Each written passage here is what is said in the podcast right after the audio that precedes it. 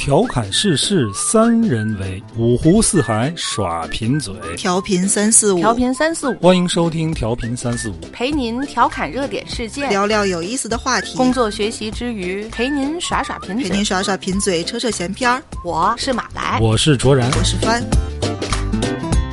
蓝蓝的天空，银河里有只小白船。我的天你能你能唱点别的吗？嗯，大家好，欢迎收听调频三四五，我是卓然，坐在我旁边的是马来和帆。大家好，呃，都看了吗？都看了吗？全程无推理的推理剧。嗯、我们今天想聊一聊这个热播剧《隐秘的角落》，不知道大伙儿都看了吗？反正我们仨除了马来没看完，我们俩都看完了。那又怎么样呢？能会有大量的剧透啊别。不管这个马来哎，对对对对对，太过分了。马来，你现在看到哪儿？东升老师要杀他媳妇儿了。哎，你就看到目前为止，嗯给你的感觉是整体感觉是个什么样儿？最大的感触，嗯，既单纯又恐怖，就是这个这些小孩子，嗯就让我觉得又单纯，但是又恐怖。谁让你觉得恐怖？到目前为止，我觉得是他们一开始的选择就引发你是到现在。你是在替他们？担心吧？对，啊，不是恐怖吧？我的恐怖，我觉得我知道后边还会死人。你那个恐怖是嗯对事情恐怖，还是人恐怖？事情，对事情恐怖，对你对孩子还是担心，嗯对吧？嗯，你看我觉得单纯的，我也是啊，我也是。我快看到大结局的时候，我仍然认为孩子很单纯。直到我最看完最后一集，我才觉得我不对劲儿。我再反过来再琢磨这些事儿，嗯嗯，恐怖的不是事情，恐怖的是人心。嗯，我好像从来没觉得孩子单纯。嗯。我我唯一一个比较有好感的地方就是这个剧里面的颜良，他本来是想偷钢笔，然后嗯，出来时候他改成我们帮你搬那个汽水。哦哦，我换在我在那一块儿觉得啊，这个孩子他是本性还是善善良的。哎，本性不能说善良，本性不恶呀、嗯那聊这一句就避免不了这个去探讨人性啊。对，我是觉得人性本身没有善恶，人都是动物。你说动物有善恶吗？对吧？大灰狼是坏人，小白兔呃，小白兔是 是好人，不是那么说的。人都是为了生存，面临这个生存问题，表现出来的东西就会被定义成善或者是恶，对吧？嗯，你说张东升他为什么把那老两口推下去？他是为了生存，我是这么理解的啊。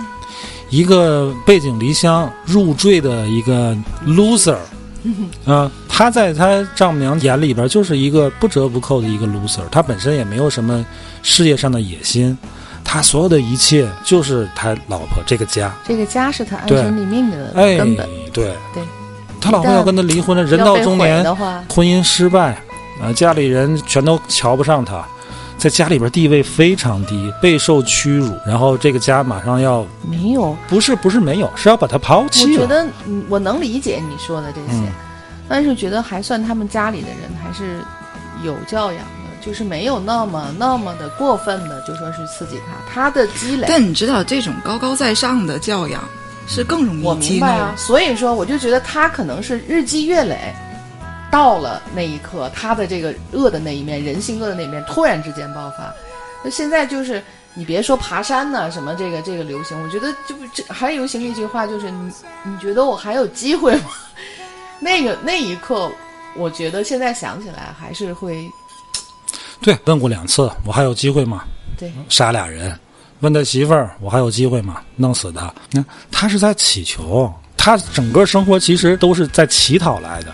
你看着他回了家，跟他那个岳父岳母那个下下唧唧、低三下四那个那个劲儿，嗯。然后在这个酒桌上，人家奚落他，冷嘲热讽啊，男人要以事业为重啊，你现在还是在编制内吗？对。啊。他老婆好像当时给了他那个偷偷红包哈，还是给啊他老婆在别人面前还是要是给维维护一下他面子，对对包括他攥着他老婆手，他老婆也没没没表现出怎么样来，这是给大家一丝希望，就觉得他还能抓住这一切，还有机会。对吧？还有这一这这这个机会，他陪他岳父岳母上山的时候，我觉得他起初不是有杀意的，他绝对不对吧？他还是要要想要去讨好他想说服他。对，对对，最后没有希望了，我们还有机会没有了。所以同学们这里画一个重点啊，就是无数的影视作品跟跟什么纪录片儿都告诉我们不要逮着老实人往死里挤兑，很危险。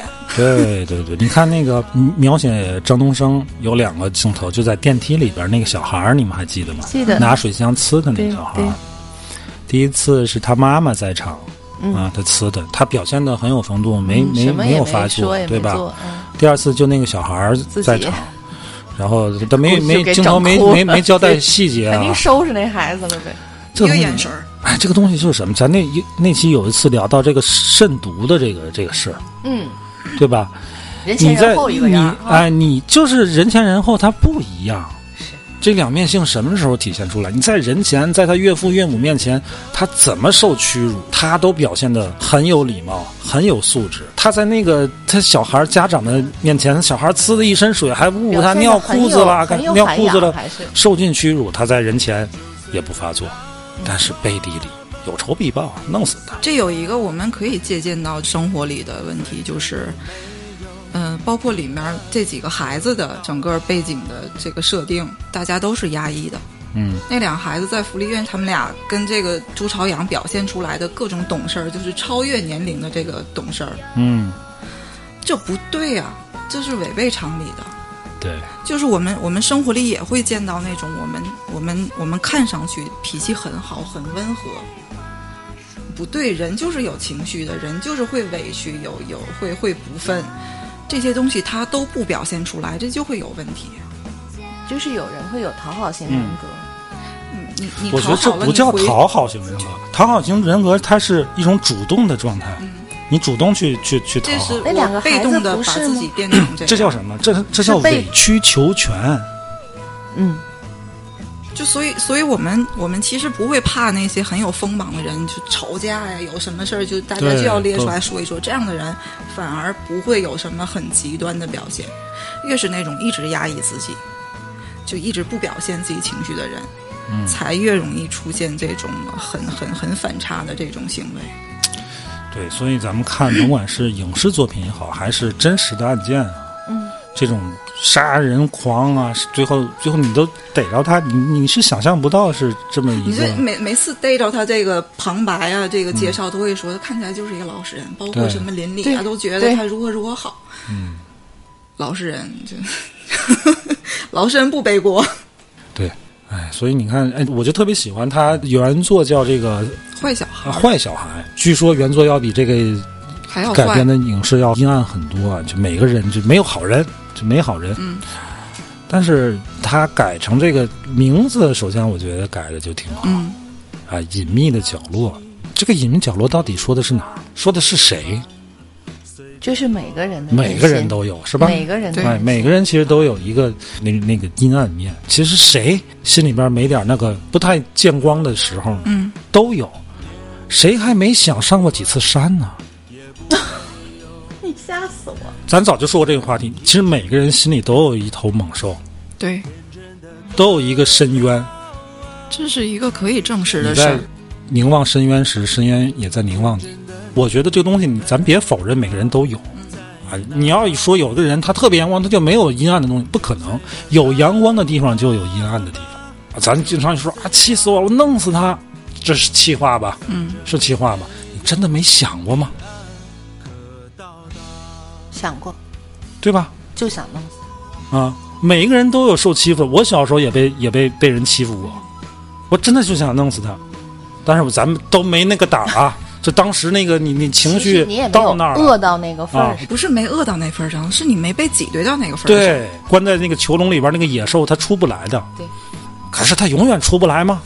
就是你还没被压到你的最底下。对，我小学的时候有一次被几个就是小混混叫什么懒宅啊啊，被他们欺负了。我当时我还抗争了两下，被人家反手一个嘴巴子给我抽地上。我回到家我就把我们家菜刀抄起来了，我没那个勇气，小孩儿啊。后来我就跟我爸说，我爸说你甭管了。然后后来他告诉我一个结果，就他找了朋友嗯我我我也不知道这事儿是真的假的，是他我爸真的就帮我出气了也好，还是就是就为了安抚我，呃，至少我那个心里是平复了。可是我当时我真的想弄死他，人啊，真的是有情绪、有仇恨、有喜怒哀乐的。杀人还有个激情杀人，对对有很多刚才其。实帆说那句话的时候，我就想说，你不是嗯，没被挤了到那份儿上，或者诸如此类那样。我觉得不是说光是那样，都可能有愤怒的那一刻。但嗯是有时候很多人做出来就是过激行为，杀人也好，或怎么也好，嗯让你过后你会后悔的话，那不就是冲动嗯过激去造成的呀？那个我觉得和预谋的杀人还就两样。就像刚才咱们说张东升他上山的时候，嗯还不是不不是想非要把他岳父岳母去对怎么怎么样，就是每个人他的那个生存底线是不一样的。是不一样的。他真的是感觉我的我那个生存遭到威胁了。前两年有一个反杀案特别有名，你们还记得吗？我记得好像对吧？然后那是个老实人，就就骑个小小电动，有个一个中年男人，他把刀夺过来砍了他两下，然后然后就追着一直砍。这个人最后被判无罪，嗯是正正当防卫啊正当防卫，伤害没有停止。那个人就往车里跑，他说我不知道当时他会车去车里拿什么东西，所以他追过去看，无罪。这就是把老实人挤的。你看那个视频，一开始他就是又推又搡又又打，他一开始根本就不还手。对你他说这个被吓坏了最后他把刀抄。起来的时候，他才，我那是一种自保。嗯你把我挤到那非上，我就弄死你嘛。不是为这个张东升这个角色去辩护他是变态对，啊！就那点事儿就就能就能把他挤得到那，他他是他是变态。但是我们啊，就是真的，那那句话怎么说？做人留一线做人留一线 线，日后好相见。逼人啊，不要逼得太紧了。但是咱们都祈祷不要遇上张东升那样的人。其实你说他父母做的过分吗？也不过分没有一点儿过分出格，除了有点傲慢，嗯对吧？你这这这这也是人的正常情绪，你这这就受不了了，他他最后死了，怎么死的？当场击毙。他其实是求死，嗯，举刀做了一个刺向朱朝阳的动作，就警察就开枪了。这个剧里整个的整个的去描绘的这个人还是有人性的，尤其是他跟这三个孩子的之间哎很微妙的那个共处的那些感情出来，包括最后他这种选择和最后他跟朱朝阳说的那句话，还是把他描绘了成一个。哎呀，有有亮点可以去、去所，以人啊，他不是单一。你看他最后对那仨仨孩子真真心以待啊！嗯别别跟我说他最后说了什么话，我啊求求你们俩，我那就要剧透。当时他 太狠人了。都把钱拿回来了，他完全可以拿着钱去还那个高利贷啊。录影文件他也拿到手了，可是他还是把钱给了那些孩子。是，你看他那个海报，不有一张海报，他写的是：如果我有一个这样的女儿，事情可能会不一样。嗯，他最后对普普是有感情的。我们对一个恶人逻辑比较通畅的这个设定，应该是他从一开始就不会搭理这仨孩子。所以你看啊，这这个剧里边，我不管原著是怎么写啊，这里边描写的普普是一个很单纯的孩子，他没有什么恶，他没有什么，他一心只想着救弟弟，他也会内疚，甚至最后就是这个张东升对他对他们仨孩子真心以待的时候，那普普问颜良说：“这个什么是坏人？坏人就永远是坏人。嗯因为他也感觉到张东升对他们好了。小孩子嘛，就是这个剧里边一直穿插的主线一个故事，就是笛卡尔那个故事对，啊，就问他你是到底是相信背叛还是相信还是相信？童话？普普一开始就选择我相信童话，就是我不管这原作里边是普普是个什么样的孩子，啊，最起码这个剧里边他是一个普普还是一个单纯的孩子，包括他最后给朱朝阳那封信，让朱朝阳自己说出来，但是他替保守秘密。哦呦呦，不要讲，说出这个戏胡啊！不要讲，朱朝阳为什么黑化，就是因为那个朱晶晶的事儿嘛。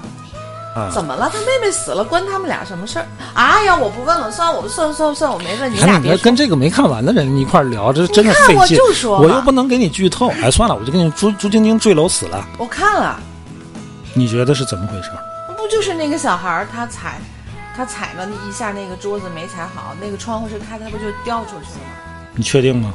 嗯，什么什么意思啊？没人你看到的是两个镜头，第一个镜头他踩空了，从窗户翻出去了，啊对吧？对，第二个镜头他从外边从上面掉下来了。哦，就在你确定他踩空翻出去，然后是就直接接的那个镜头掉下来了吗？哎呦，你别说，我鸡皮疙瘩他你都起你注。意到那个他窗外面是有个台儿的，对，那个上面对对还有个树枝什么，还上面还挂着普普的有这普普去了，那个朱晶晶的衣服衣服啊！我跟你说到最后一集的时候，朱朝阳在回忆这件事儿的时候，没出现普普的镜头，但是普普的声音说：“朝阳哥哥，他快掉下去了。”哎，你就你就想想吧，这只有两种可能。当时他肯定还没掉下去，在那台上或者树枝上挂着。那在最后他怎么掉下去的呢？两种可能，一种是朱朝阳给推下去，另外一种可能就是朱朝阳他没管，没施以援手，眼睁睁的看着他掉下去。你们更倾向于哪种可能？我更倾倾向于是他推下去的。我倾向的是他没救，没去伸以援手。就是这个孩子其实他是恨这个女孩的，我能我能我是这么理解。他因为这个，他就觉得他在他这个小小的心灵里，觉得是因为这个女孩子，嗯，他爸爸不那么爱他了，就是觉得这个女孩剥夺了他的父爱，甚至就是说他自己一个完整的家庭，他是不喜欢这个妹妹的。其实这个妹妹跟他血缘多近呢，那是他哎同父异母的妹妹。你看啊，你看这个剧情啊，张东升他的老婆，他的爱被别人抢走。这个是朱朝阳的父爱被朱晶晶抢走，两个人做了不同的选择。张东升弄死的是他老婆，朱朝阳弄死的是朱晶晶。他妹妹，你看这张东升就认为你出轨是你的罪，我弄死你，我就解脱了。可是朱朝阳呢，他恨他爸吗？也恨，他恨他爸，我觉得是因为他在知道他爸录音之后才开始恨的。他跟他妈有过一一段就是互相怼，从那段怼里边你就能看出来，他爸他妈离婚，他其实他是怨他妈的。嗯，他妈问他，就就跟他说这个，你爸如果是个负责任的人，他当初就不会抛下咱们母子。朱朝阳跟他妈怼，就是说是是你选择离婚，是离婚那天是你逼我爸签字。他说我记得很清楚，你以为我小我不记得，我什么都记得。你看他这孩子，他记仇，他认为是他妈妈把他爸爸赶走的。然后他妈说：“那你爸外边有人，找了别的女人。”然后朱朝阳还有理，说那是因为你们每个人都只想自己。嗯，他不怨恨他爸爸在外边找了。你看这孩子啊，什么情况下他产生恨意？父爱被分走。如果对他跟这个他爸跟王瑶没有孩子，不会影响他的父爱。他谁破坏了他的生活呀？朱晶晶。小孩的认知里是这个小妹妹。所以说，你看这个剧里边儿这三个孩子，一个单亲，一个是父母双亡，一个是父亲进了局子，啊，都是原生家庭不完整。就是看不下去，我心里真的是不舒服的。这会让人不舒服。你就知道他后面还得有事儿，而且是事儿是越来越越越不可控，你心里就是那种莫名的紧张。这如果在悬疑片儿的分类里面，应该算什么什么类型？它在大类上还是算推理悬疑类，它这算推理？但是它是一个社会派推理。社会派推理就是主要着重于剖析人性、剖析心理变化，就大家的心理变化。对，他不会把重点放在凶手是谁。就是不在剧情上。影视剧这个表现手法也是包括他没有直接去去去描绘朱晶晶到底是怎么死的这些嗯嗯障眼的东西，嗯嗯，它都是一种叙述性轨迹、续轨，嗯就是用不同人的角度。嗯或者是一些时间的这些错位啊，这些东西，去给你一个引导，嗯，让你不知道真相到底是怎么样。然后这样到最后真相出来的时候，你依然会有很冲击的感觉，即便你已经知道了什么谁杀的谁，怎么怎么来龙去脉，你都知道，你还是会被这个结局震撼。他关键他巧妙在什么地方？他没有让你对这个真相产生怀疑，他会给观众一个心理暗示，让你对看你让你看到的就是这样，你看到的就是这样，让你观众自己自我合理化这个这个这个情节。就像马来刚才你，你就觉得朱晶晶就是就是那么摔死，就一脚蹬空摔死的。你你觉得你看到了事情的全部？如果我不看到最后的话，我真的对你，你很自然，这是一个蒙太奇手法嘛。头一个镜头，朱晶晶一脚踩空，第二镜头叭下来了，你就认为这这这两个镜头是连贯的，是合理的。你没看到节后的最后的时候，我也是这么认为的，所以我我不认为这个这个朱晶晶这这个事儿是还有个事儿，是这个整个故事的关键。其实现在我看到最后，才知道，朱晶晶这个事儿才是故事的关键。你最后最后你看明白这个恍然大悟之后，然后你再梳理一遍整个剧情，就所有的都能基本上就都能解释开了。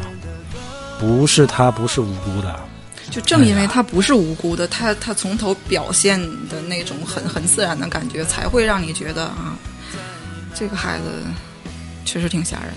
但是你说咱说朱朝阳这孩子，就典型的这种单亲家庭的男孩，妈妈带的单亲家庭男孩，很容易出现的这种情况啊。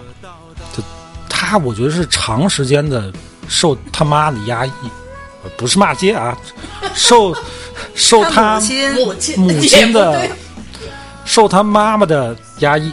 听着还对是剧里这个 这个母亲的种种细节都表现出来，她是一哎个控制欲控跟很你看他妈很偏执的一个人。他妈还是 老像骂街呢。他母亲还幸亏是在景区上班，对吧？要是天天天天天的，哎呦，我估计这孩子早就杀人了。有几个镜头啊，真是让人窒息。他他妈妈有个男朋友，然后他们的事情被嗯朝阳知道之后嗯，这集我已经看了，啊，他妈给他倒杯牛奶，牛奶嗯，我看了。喝完之后，他妈伸手要把帮他那个擦嘴儿子擦嘴，嘴唇上有牛奶，他儿子躲了一下，哎，就这么一个动作，妈就疯就把他妈激怒了。我能理解他妈那种心情啊。但是，我觉得真的演的好。啊你这个当时那种、就是他头一秒、上一秒他还是充对他儿子充满感激，因为他儿子说：“妈，你其实你可以告诉我，对对他对吧？”他还充满感激，哎呀，我这个儿子嗯懂事儿啊，对吧？你这么说，我特别感激，我帮你擦一下。然后他儿子躲了一下，这个躲呀，我不知道朱朝阳是怎么想的，但是作为母亲，她的理解就是你在嫌弃我，就是接受。不了。嗯，就是接受你跟我有隔你膈应我了对嗯，对你膈应我了。对，他激怒了，整个你看，就就把朱朝阳那个脑袋、那个脸摁过来，使劲的擦，就那种蹂躏啊，是虐待啊！他这个擦嘴的动作是这个演员临场自己发挥的。哎呀，这个我我天花里说有这个，我记得是哪儿提的，包括他爸爸那个演员也有好多就自己嗯发挥的。真好。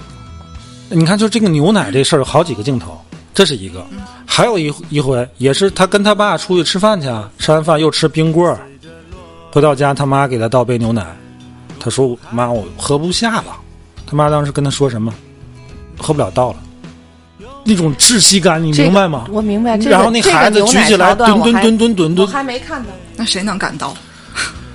哎呀，这真是，就就就越往后他妈这就就越变本加厉的这种控制。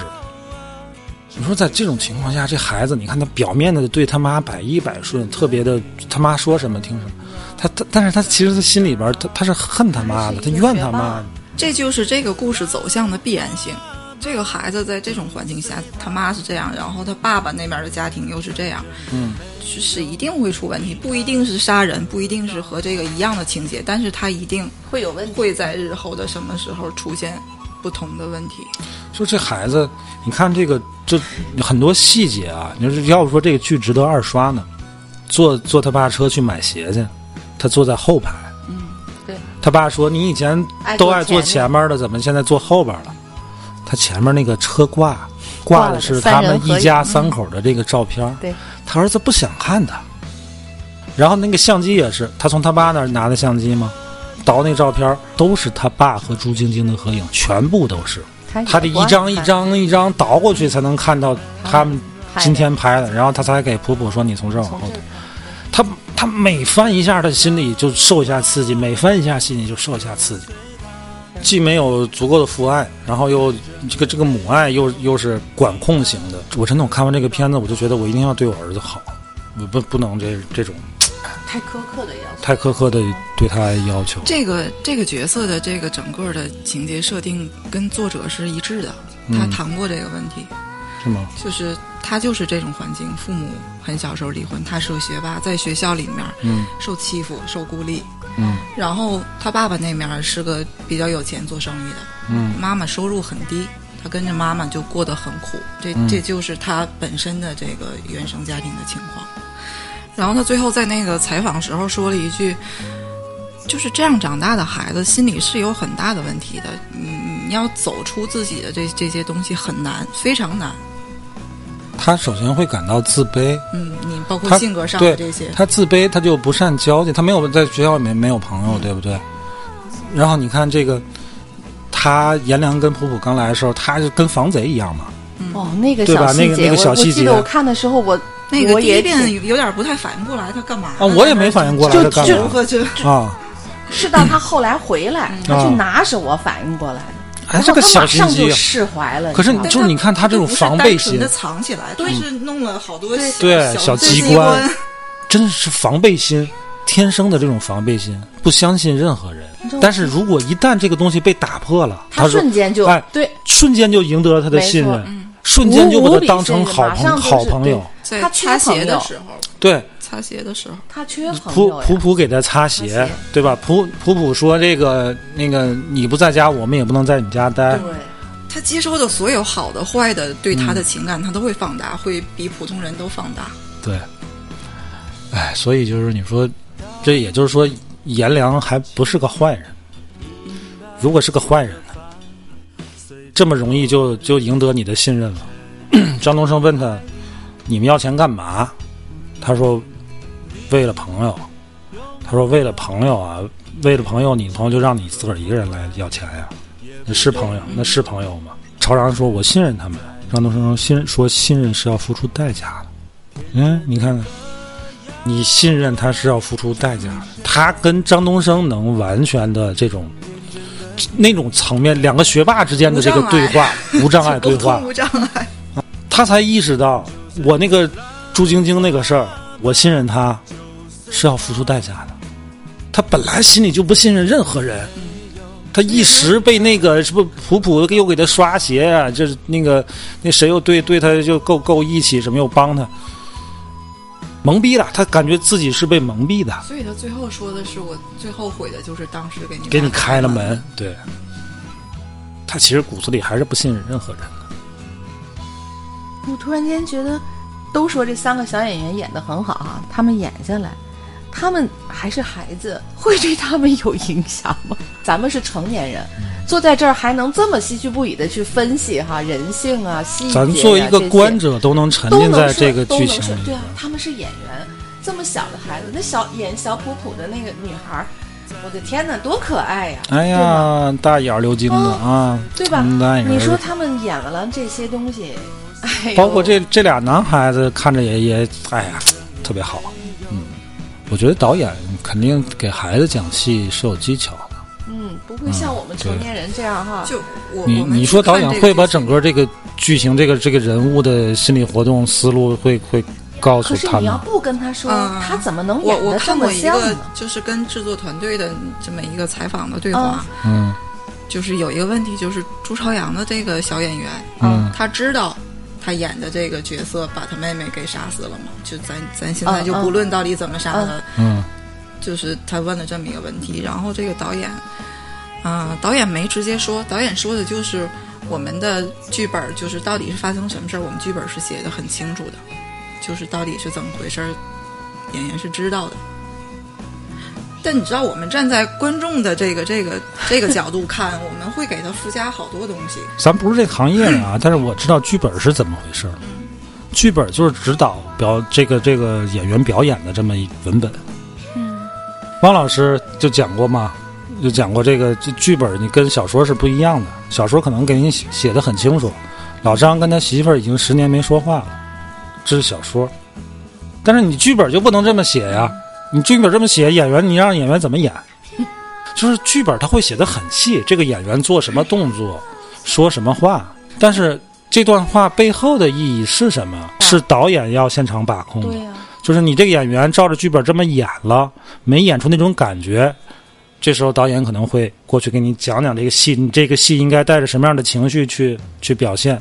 所以我觉得这个事儿，你可能还是不能让小孩太不知道这个导演怎么去把握咱们说，就是。这这些孩子有灵性、有天赋，这是一方面儿；另一方面儿，你记得，应该是《演员的诞生》吧？还是还是哪个综艺里面有一期，那个他他们还原的是一九四二的一段，嗯。有一个小孩儿嗯。哭的，啊。我会觉得孩子孩子是这样，孩子是个白纸，嗯。就是你你给他一个好的对手演员，嗯他会跟着那个对手演员的情绪走，他带的会比成人更容易一点儿。对，你看这个剧的这个这个配置，这些演员呢，因为孩子他天生的想象力就是非常丰富，嗯小每个小孩都是戏精。你看我儿子天天在家演，对，这不我也不知道他这这会儿就没人理他，他他这阵儿是是个什么剧情啊？就在那儿就嘴里又捣鼓，身上又就加身段的，就不知道是个什么剧情。但是他他很快就能出来。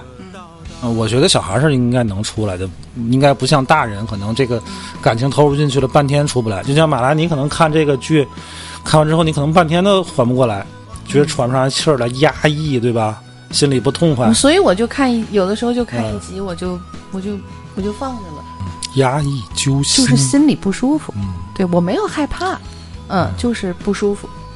然后现在就是会想，你就咱们三个人这样聊着天儿，我就在想，真的这三个孩子会不会受这些影响？这种感觉就像你剧中人物那种，就摊上了一个大麻烦，然后不知道怎么解决，什么时候能解决一样。就像朱朝阳和张东升，他们俩都想尽快把这个事儿结束掉，把这个麻烦结束掉。